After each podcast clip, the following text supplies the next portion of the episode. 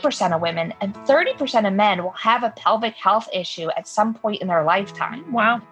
And a lot of people will not, because of shame, embarrassment, they don't know how to bring up the conversation. Their doctors might not know how to bring up the conversation.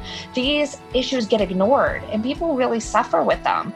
You know, they think that they're the only person having these issues, you know, or they chalk it up to like, oh, I'm getting older. This is just part of aging. When there's just so many different things that can be done about a myriad of, of issues that are out there. Welcome to the Longevity Blueprint Podcast. I'm your host, Dr. Stephanie Gray. My number one goal with the show is to help you discover your personalized plan to build your dream health and live a longer, happier, truly healthier life. You are about to hear from Dr. Betsy Greenleaf, who will share tips on how diet can improve our pelvic health and even discuss the prevention of conditions like urinary tract infections, vaginitis, and pelvic pain. Let's get started.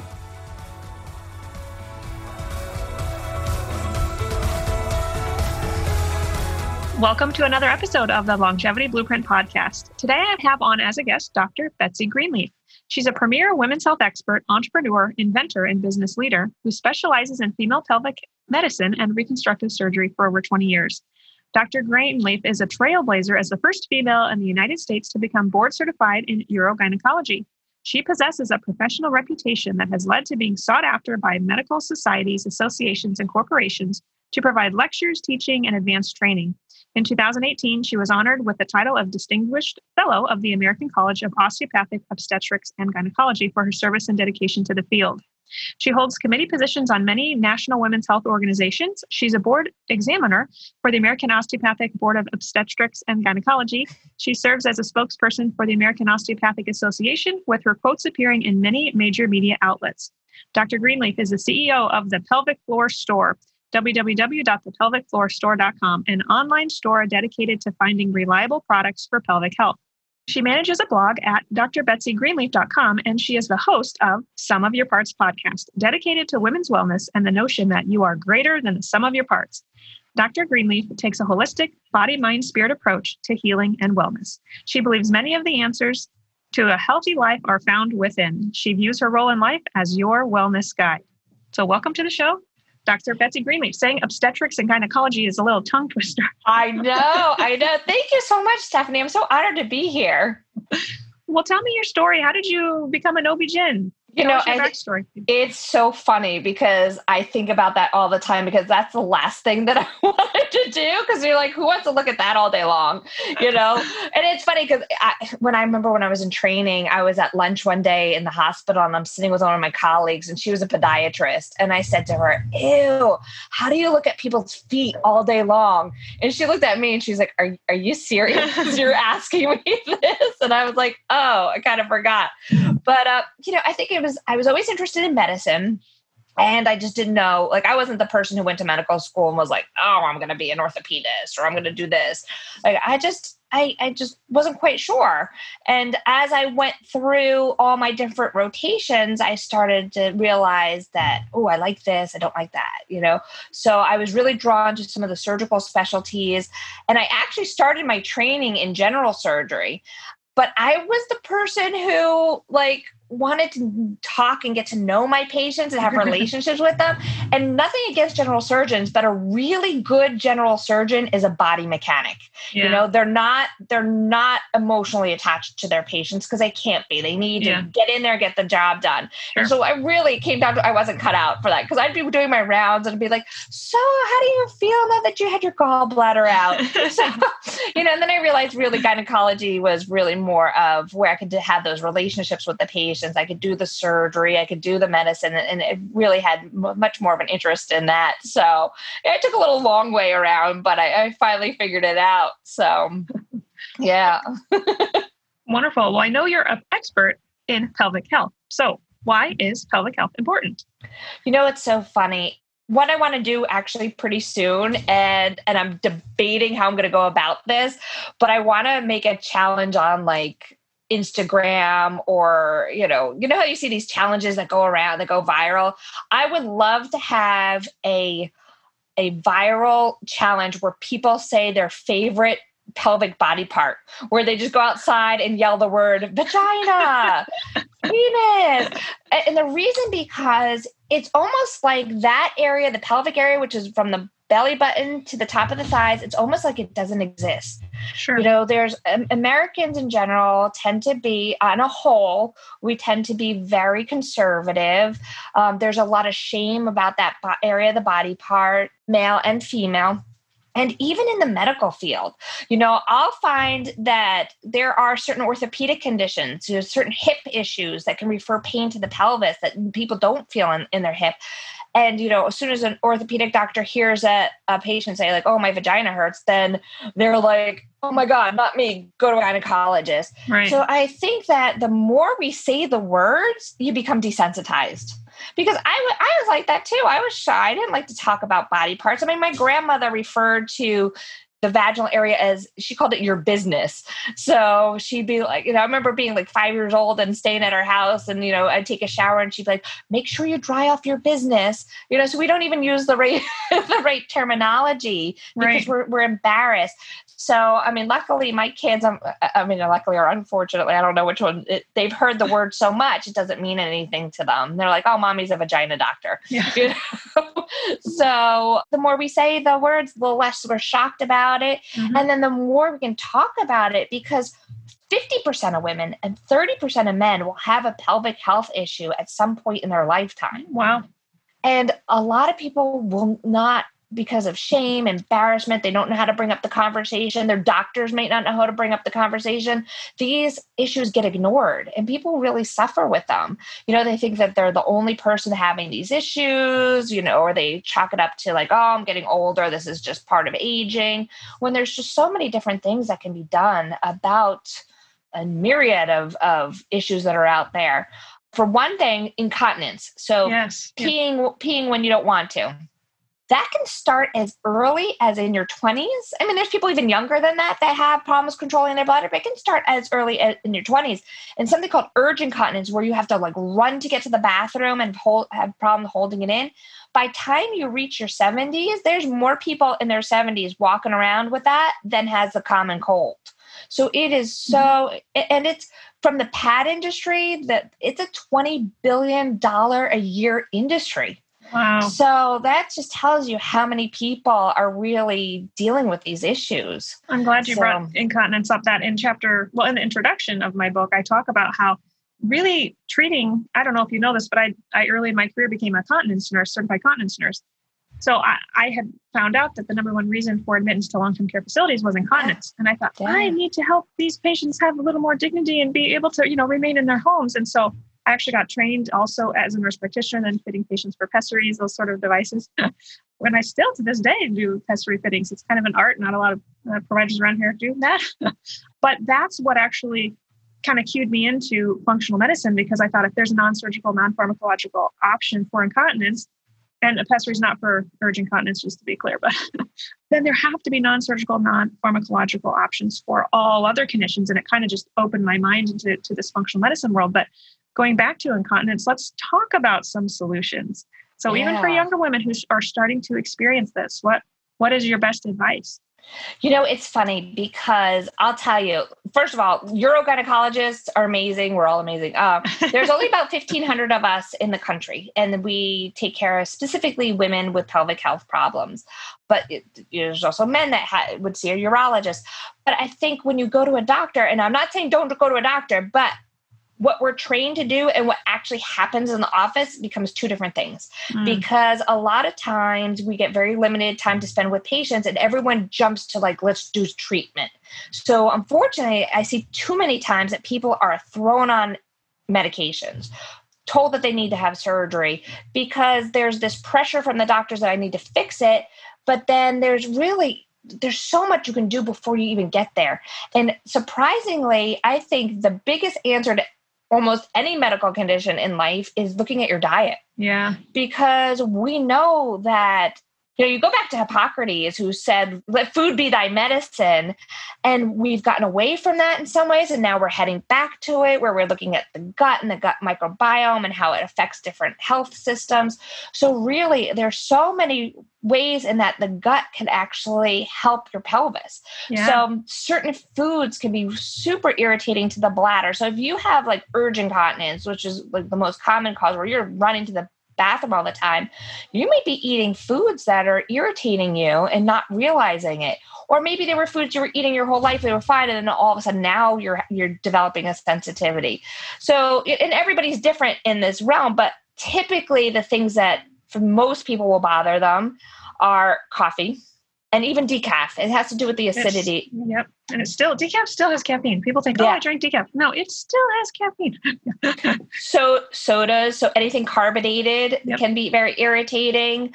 Tomatoes, which are in your nightshades, those can be very, very irritating to the bladder. Alcohol, and chocolate. So like all the good things, you know, you don't want to really got, want to go out for like an Italian, you know, dinner with a nice dessert with alcohol because those are all the things that could that could potentially irritate the bladder. But you know, we're not saying like stop all those foods altogether. What I usually tell people is I'll give them a list of foods that tend to be and like start with those or and citrus citrus fruits yep. too. Start with those and cut them out and see if it makes a difference.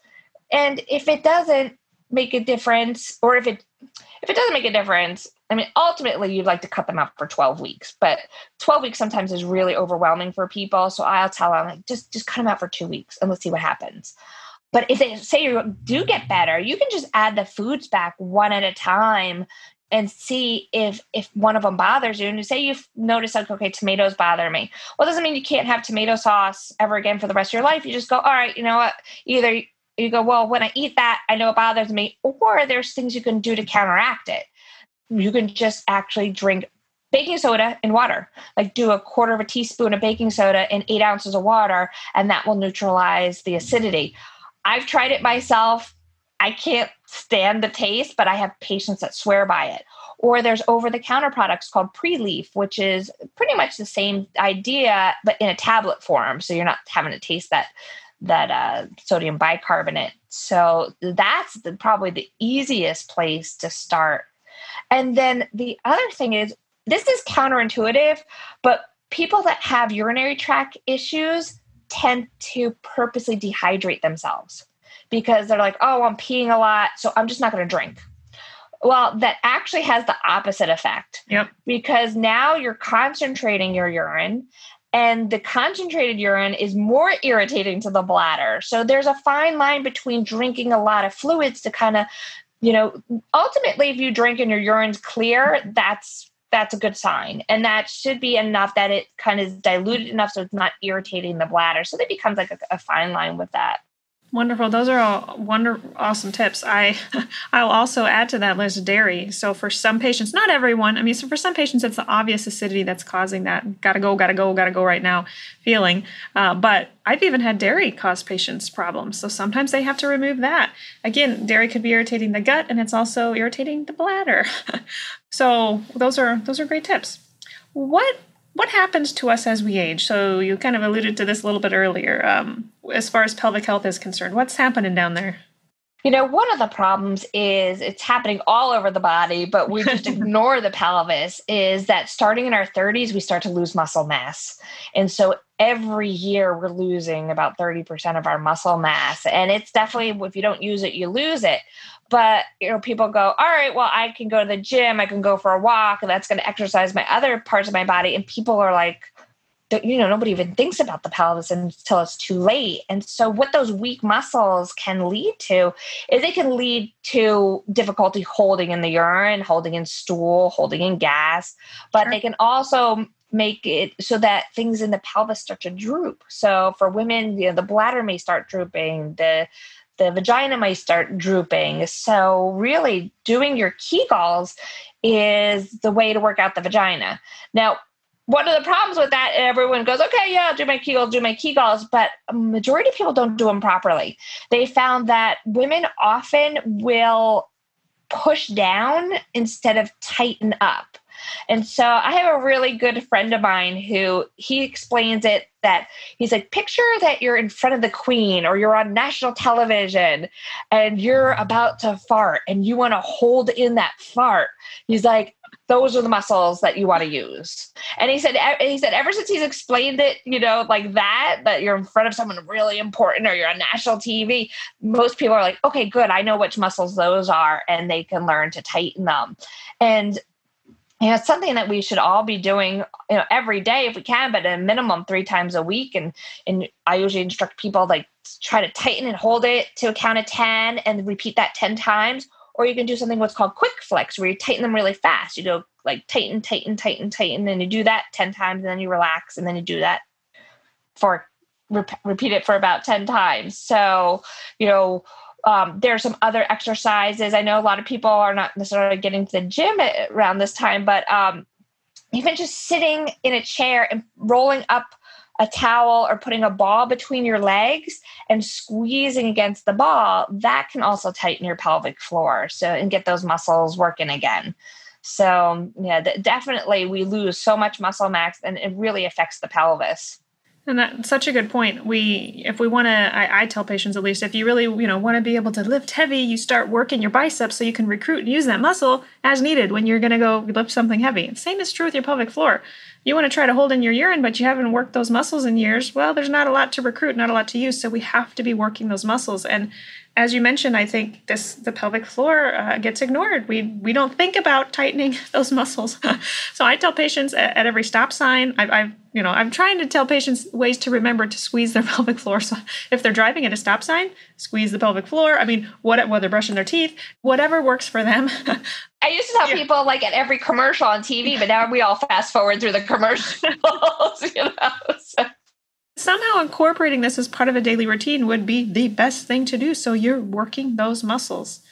And if you don't know how, you can certainly see a pelvic floor physical therapist. I know postpartum, I was just like, I know too much. I need to stay ahead of the game. I wanted to go see a physical therapist for the pelvic floor to help me because I wanted to make sure everything was okay um, and that, that I didn't end up with incontinence. So, very important. You might not know this, but building a healthy gut or gastrointestinal system is one of the most important things you should be working on to maintain your health and longevity. That's why, actually, in my book, Your Longevity Blueprint, I devote the entire first chapter to the gut.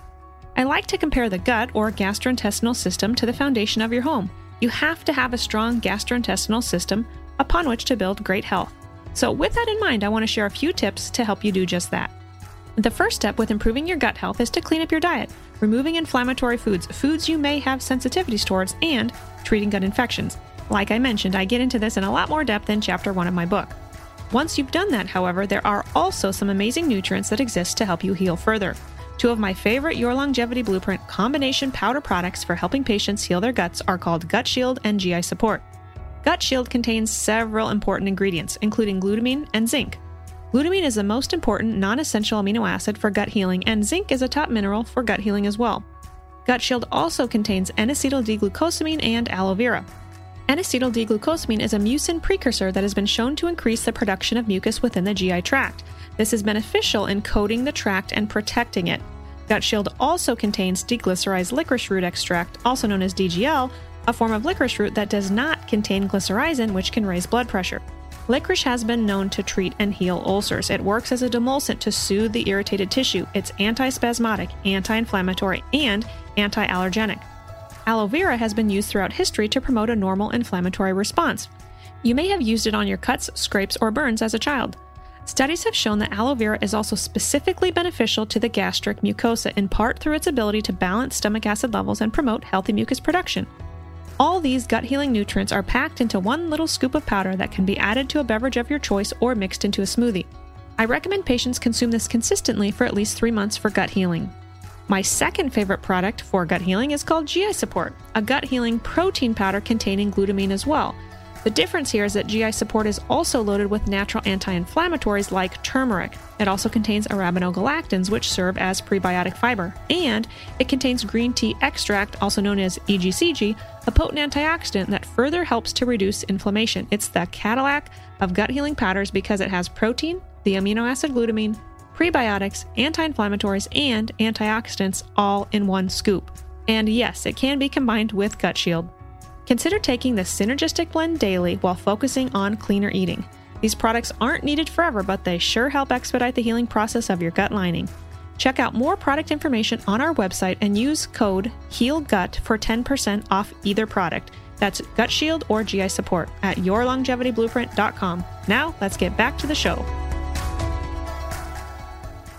What are the risks to the vagina with aging? So, other than having a weak pelvic floor, what else can happen? What happens is as we start getting that perimenopausal period and menopausal period, our hormones start to change and we get moody, we tend to get hot flashes. But what happens to the vagina is the tissue starts to thin.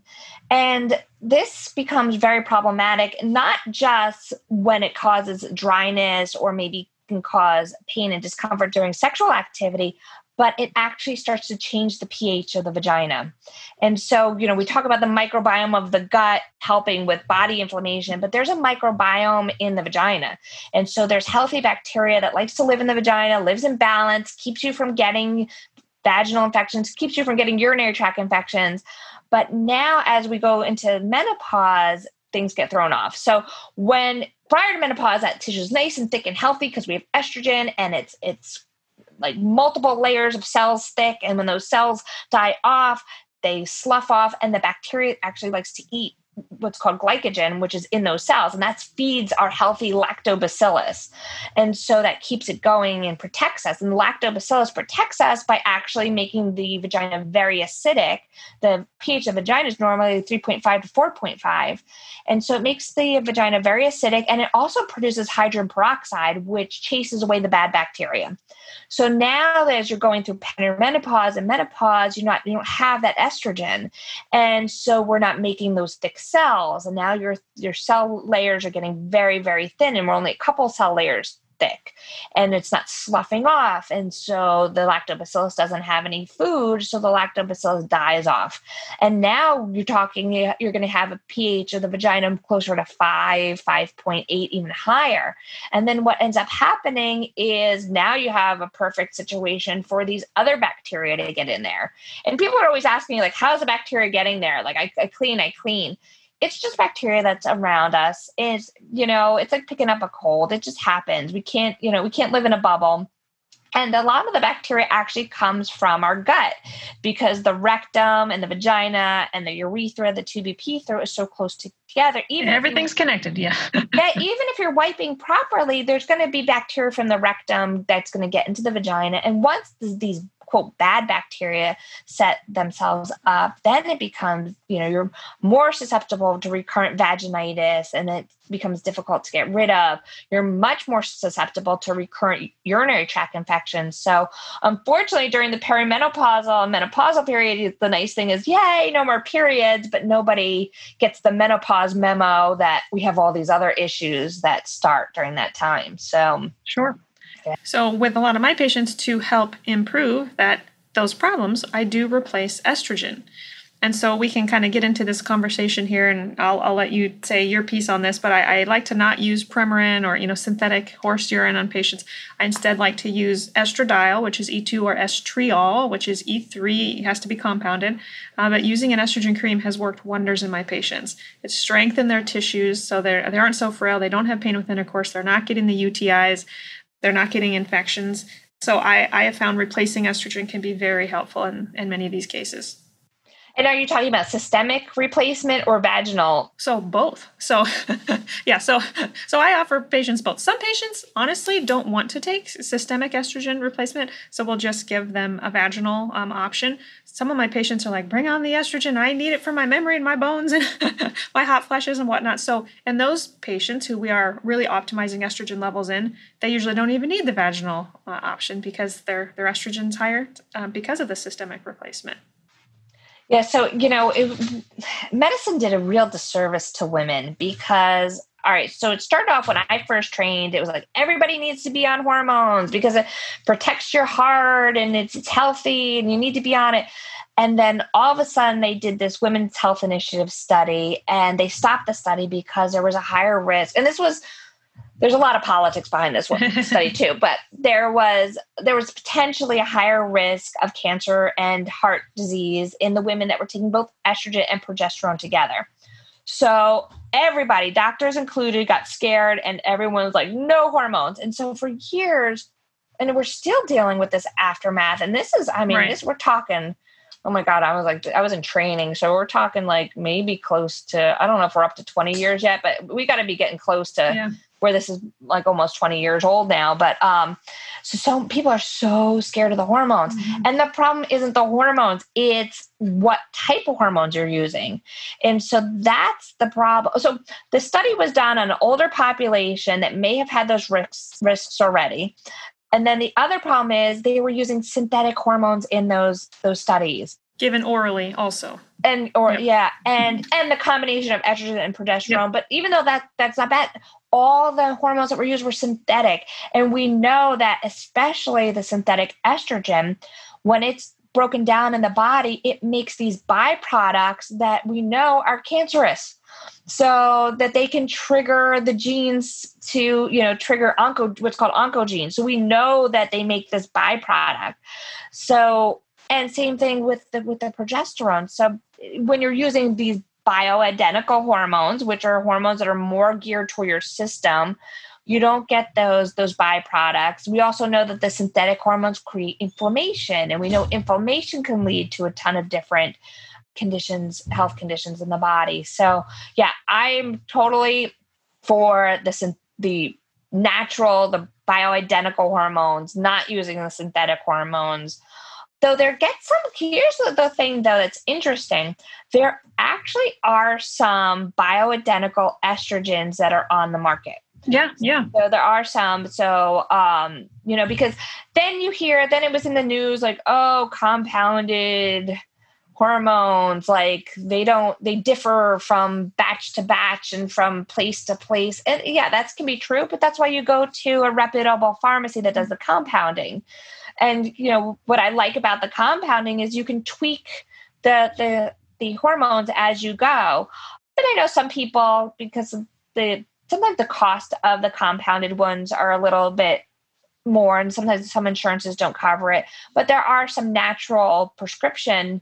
Options too too but yeah so there's systemic hormones you can take that go through your whole system there's hormones that can be placed into the vagina that can either be compounded I find that the two, and I'm going to badmouth two of them, there were two on the market vaginally for years Premarin, which is mm-hmm. derived from horse urine and that mm-hmm. has a lot of synthetic byproducts, and then estrace. Mm-hmm. And so over the years, I would get people here and there that'd be like, oh my God, it it burns when I use those mm-hmm. creams. It burns when I use a cream.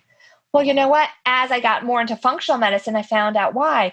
There's propylene glycol in those mm-hmm. creams, mm-hmm. which is very irritating to mucosa and something that we don't want in our creams or in our cosmetics. Or um, so that's why there's there's a bunch of different other options that don't contain that. They, there's ones that can be compounded. For vaginally, if you're someone's completely opposed to using a hormone in the vagina, then there's some great we've really made some leaps and bounds over the last couple years. Probably since 2016 there's been the development of different kind of cosmetic when we say cosmetic they they were derived from the cosmetic field with different lasers. Mm, so yeah, they, talk about that. Yeah the lasers have been a game changer because yes, they are a big upfront cost, but long term, I actually did the math, they're cheaper than if you're filling your prescription for a lifetime. And so they took cosmetic lasers, which have been around since the 1980s, that we know that they so a laser is just light energy, and the light energy penetrates the tissue. So it's making a microscopic injury, which sounds terrible because there's no other way to say it, but it's making like a microscopic channel in the tissue. But that microscopic injury is triggering the body to go, oh, wait a minute, something's wrong. I need to heal it. So it sends in all these growth factors to heal. And what it actually ends up doing is you increase the blood flow to the tissue, it increases the healing capacity of the tissue, and the tissue regenerates. And this has been used cosmetically on people's faces since the 1980s. And then I wish I was the person who came up with this, but all of a sudden, well, in the United States, they were approved since 2016, but they were back in Europe, they had been around for a lot much longer. Someone was like, all right, well, why don't I just make this into a vaginal probe and it does the same thing? And, and that's what's been the game changer. It's a five minute procedure. You come in, you have your vagina lasered. Usually the treatments are, are three treatments to fully regenerate it. And some people need a little bit more, but you do a minimum of three treatments. And they're spaced anywhere from a month to two months apart and that will last for about a year and then it does wear off nothing's permanent because we can't stop the aging process but then you come in just once a year and you get your kind of like your tune up and you get one other laser so that's been that's been wonderful then out of lasers the industry just kind of exploded. Everyone's like wait a minute we can there's other things we can do to regenerate tissue. Let's apply it to the vagina. So there's a number of different companies that developed what's called radio frequency. And radio frequency uses sound waves to generate heat. And we know that when you heat tissue to a certain temperature, well, if we heat it too much, it damages it. But if we heat it just to a certain temperature, that it actually triggers a minor injury that triggers the body to want to heal and then thus regenerate.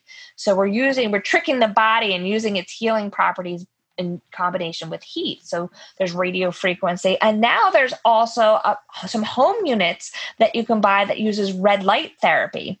And we looking at the products like the VFit or the VFit Plus, which is a device that you use in the privacy of your own home. It has red light. We know that the wavelengths of red light penetrates tissue and causes tissue regeneration. And so this is something that you can use at home. I usually I love that product, but I like to actually combine it on my patients. I'll combine like let's do like a laser, get the tissue really good, and then take your home device and keep it maintained with the home device. So it's so it's so fun, and I love it because it gives us really a lot of options. And, and I think my goal is to try to find non-surgical, safe options for people for their pelvic health.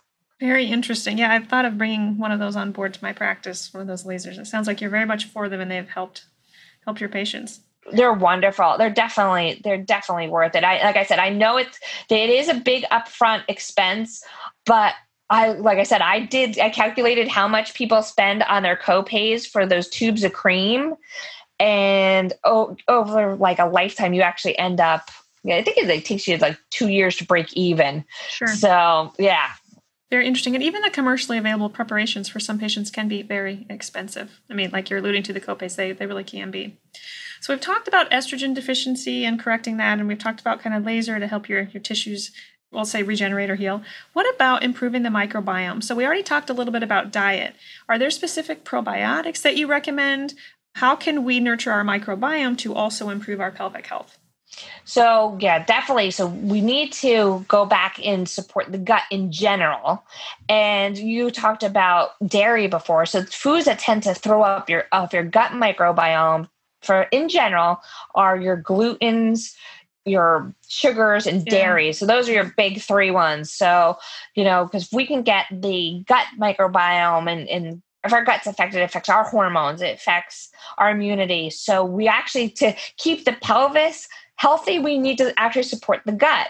But then there's also just adding in certain foods that help to support vaginal health is it's not just like taking lactobacillus and you know i get a lot of people like oh eat that yogurt that's supposed to be really good for your gut and i forgot the name which is good because i don't need to be bad mouthing anybody's brands but it's not just that there are specific lactobacillus that are specific for women's health.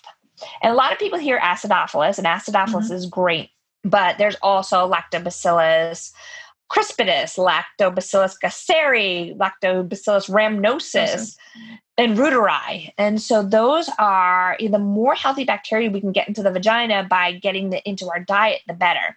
So the nice thing is there are so many companies now that have women's brands of of probiotics so that you can find it. You can find it so much easier. You know, you look at the back and, and you can do it through supplements or you can just do it through diet and just add more fermented foods. We've had our home been playing around with making some of our own fermented foods. I know now yogurt gets a little tricky because it is a dairy, but there is some thoughts that, you know, if you can tolerate dairy, that yogurt may not be as bad. So I leave it up to the person about with the yogurt. We've been making our own yogurt at home, which has been tons of fun. And I actually will take those women's vitamins, those probiotics, and when I make my when I make my um my yogurt, I'll open one and put that in there. So I know that my yogurt actually even has some of those, those healthier, strains, yeah. those strains in it. But even like kimchi or sauerkrauts or, um, and, and, you can find any of this stuff in the supermarket now. But you want to make sure you don't want to get like a sauerkraut that's been canned. You want to get one that you have to find in a refrigerated section that's, you know, has live bacteria in it. And I love kombucha, which is fermented tea. So that's, know that has a combination of both healthy bacteria and healthy yeasts. Yep yep. Which also can help with just in general preventing the urinary tract infections and just vaginitis period. Are there other supplements that you recommend for urinary health like to prevent infections? What else are your next top uh, recommendations Sure, cranberry's great now, but cranberry, there's a fine line with cranberry. So, some people, the cranberry, because the acidity of the cranberry can actually irritate their bladder. So, it's something you have to try. But if it doesn't bother you, cranberry supplements are great to take. I tend towards, even though there really isn't any kind of data out there that there's data saying that cranberry can help, but we don't really know dosages. So um, the problem with cranberry juice is it tends not to be as concentrated, and there tends can to be a lot sugar. of. Yeah. yeah. So I tend to like I tend to like with the the cranberry capsules, and then people can either take them all the time, or a lot of women are susceptible to urinary tract infections after sexual intercourse. Yep. And so taking those supplements immediately after after sex and even for like a couple days after. That's wonderful. D-mannose is, an, is a type of sugar that helps support, it's almost like a prebiotic, helps support the healthy bacteria. D-mannose too, now it's also some people it bothers them because some people that are have sensitivities to what's called the FODMAP sugars. Mm-hmm. there's a mm-hmm. FODMAP diet that some people's intestines can't ha- handle, like fructose. The FODMAP stands for like fructose, and there's all these different sugars. So some people, the D-mannose one make upset their the gastrointestinal system and make them more gassy. But if not, D-mannose can be a life changer as something yep. to take all the time for somebody that has recurrent urinary tract infections. Those, in, in combination with probiotics, are probably my top three that I love. Yep, I would totally agree. That's what I recommend for my patients too. And I, I, believe cranberry turns your urine more acidic, which is why you're saying some people can't tolerate it. But then in a more acidic environment, the bacteria can't survive. So that's how that works. Then D-mannose has properties as far as binding bacteria, so they don't bind to the bladder wall. So it is sticky like a sugar per se. So if it can bind the bacteria and the bacteria can't bind to the wall and you get get rid of them, then yay, you're not getting the infection. So that's kind of my understanding of how D-mannose works. And I'm someone who has who is on a low FODMAP diet, who has fructose intolerance. So if you're wondering if you have that, if you don't ho- tolerate any of the alls, the sorbitol, xylitol, oh, mannitol, those sort of sugars or the oses, the fructose, what whatnot, you may not tolerate D-mannose as well. So, and you probably will know by by by trying it. But I would agree that D-mannose can be a lifesaver for many patients. I have um, a product that we use here called cystostatin. It's an orthomolecular based product for patients who do they when they know an infection is coming on or after intercourse if they know I'm just prone to infections. It has some natural antibacterials. It has uva ursi in it as well. Uh, it has has some natural diuretics to help you purge the infection. There's celery seed and there and dandelion, if I remember right, and then marshmallow, which is a demulcent, It's very soothing to the mucous membrane. So essentially helps soothe the, the urethral tract and um, get rid of any sort of bacteria so they don't climb up that, that tract and cause problems. So that's a that's a lifesaver for many of my patients too. That's an just an as needed you know, the other thing is sometimes actually trying to get the, the vagina more acidic will actually even help. So using boric acid suppositories yes. can be placed in the vagina. And you know, it used to be you couldn't find it or you had to have it compounded. Now, I mean, everywhere I look, there's a company that's coming out with their own version of boric acid suppositories. And, and really, and I, I actually have used boric acid to treat there's some infections, uh, ureaplasm and mycoplasm, that are really super stubborn and they get into the urinary tract and that they usually are harbored in the vagina.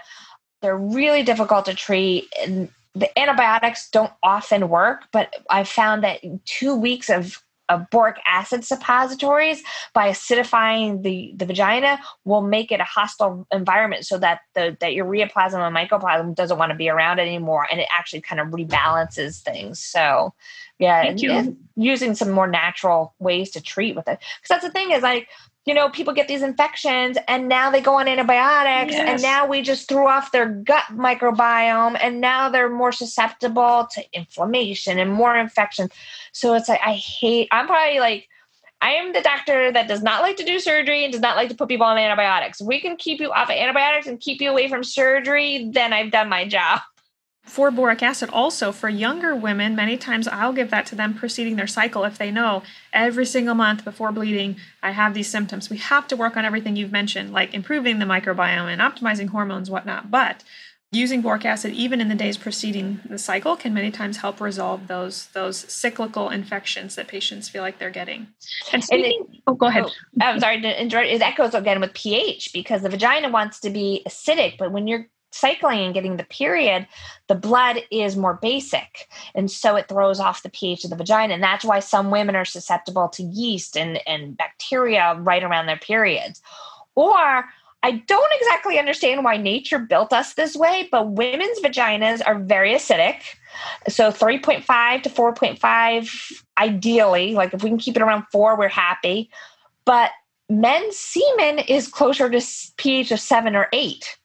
So I don't know why we were built like that, but some women, because of sexual intercourse with men, that will throw off the pH of the vagina. And that's another reason why they're susceptible to recurrent vaginitis and recurrent bladder infections. So, trying to acidify the, the vagina again, get those things, you know, the cranberry, the D mannose, the probiotics, like try to get things back in balance.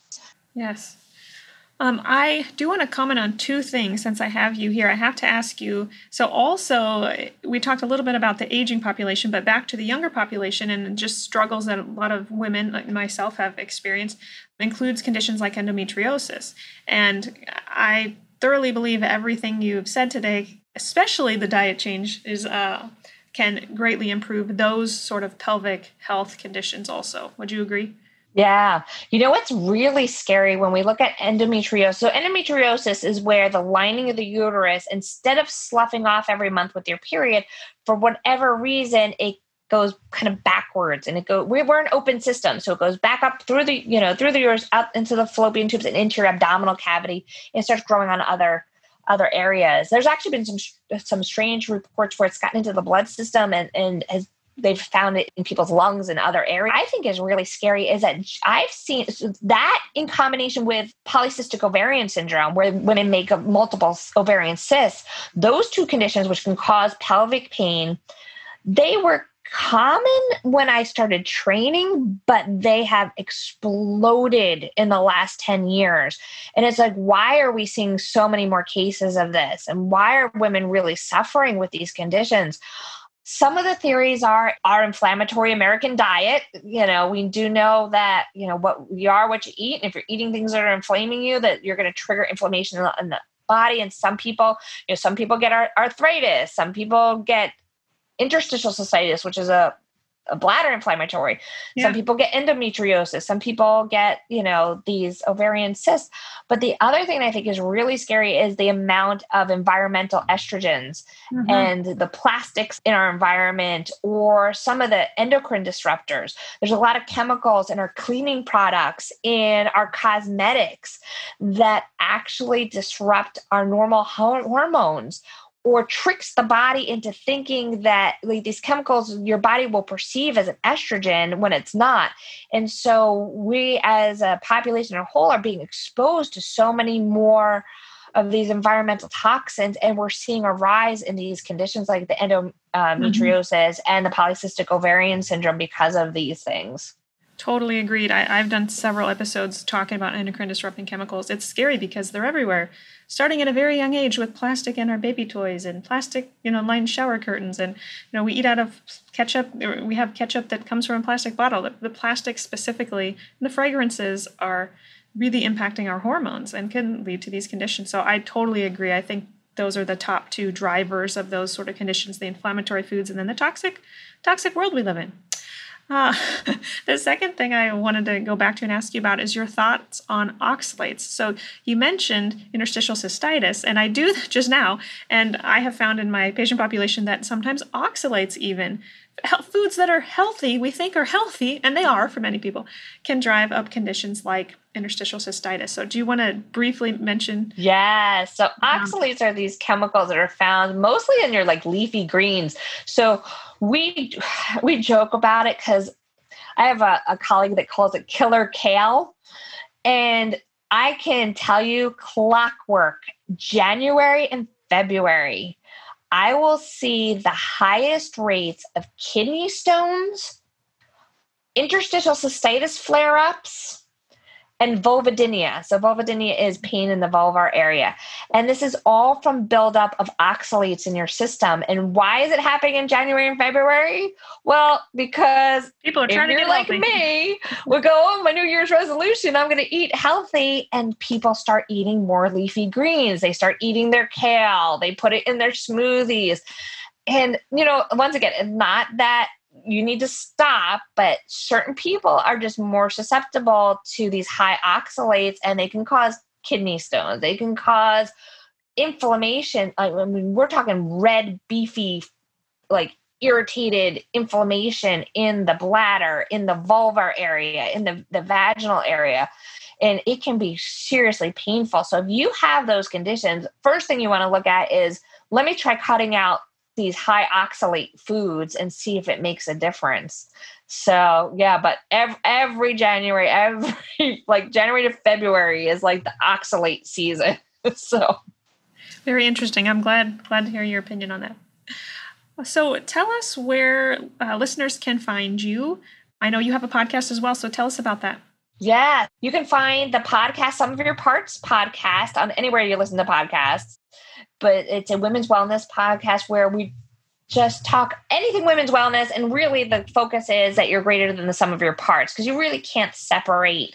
You know if you're having a vaginal issue like we've talked about today we need to look at your diet. We need to look at other areas of the body. It's not just the pelvis it's not just the vaginal issue. I also have a health summit coming up called the Happy Vagina Rally, and it's for perimenopausal and menopausal women. And we have three days of experts just talking all things vagina. You can follow me on Instagram, Facebook, all those things. Just look up Dr. Betsy Greenleaf, you'll find me. And then I have my website, drbetsygreenleaf.com, and my practice website, which is greenleafbewell.com, and our pelvic health store, which is pelvicfloorstore.com soon i'm working on a book soon to be coming is the vagina diet book. So Ooh, i like um, it. it's coming. So i like it a lot. Keep me yeah. posted on that. We'll post all the links to where listeners can connect with you in the show notes. So i have two final questions for you. So one i hear you have a free gift for our listeners. So tell us what that is. So I have a list of your top 10 pelvic health tips. So these are the top 10 secrets on how to keep your pelvis healthy we'll provide that to you and it's a great resource. Thank you. Thank you very much. And then lastly, what is your absolute top longevity tip? You know, I think that the biggest tip is we can't take our parts as separate. That if we're having symptoms someplace, and in my specialty in the pelvis, then we need to look elsewhere. And it's so it's not and not just diet. And we didn't even talk about you need to look at your sleep. You look need to look at your hydration. You need to look at your stress levels.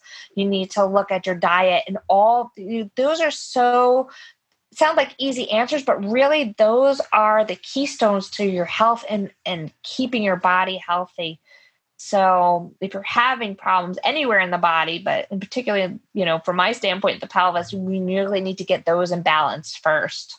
And finding a functional medicine practitioner, someone who has additional training, can help you identify that. Well, thank you, Dr. Greenleaf, for coming on the show today and reminding us of the importance of improving our many times neglected pelvic floor. So, you're a wonderful guest. Thanks for coming on the show today. Thank you so much. I really enjoyed it. It was such an honor to be here. Well, that was a fun interview with a pelvic floor expert. I'd encourage all you listeners to get those kegels, those pelvic floor exercises done weekly, if not daily. I'm sure Dr. Greenleaf would agree. They will pay off long term. Be sure to check out my book, Your Longevity Blueprint. And if you aren't much of a reader, you're in luck. You can now take my course online where I walk you through each chapter in the book. Plus, for a limited time, the course is 50% off. Check this offer out at yourlongevityblueprint.com and click the course tab. One of the biggest things you can do to support the show and help us reach more listeners is to subscribe to the show and leave us a rating and review on Apple Podcasts or wherever you listen. I read all of the reviews and would truly love to hear your suggestions for show topics, guests, or how you're applying what you've learned on the show to create your own longevity blueprint. The podcast is produced by the team at Counterweight Creative. As always, thanks so much for listening, and remember, wellness is waiting.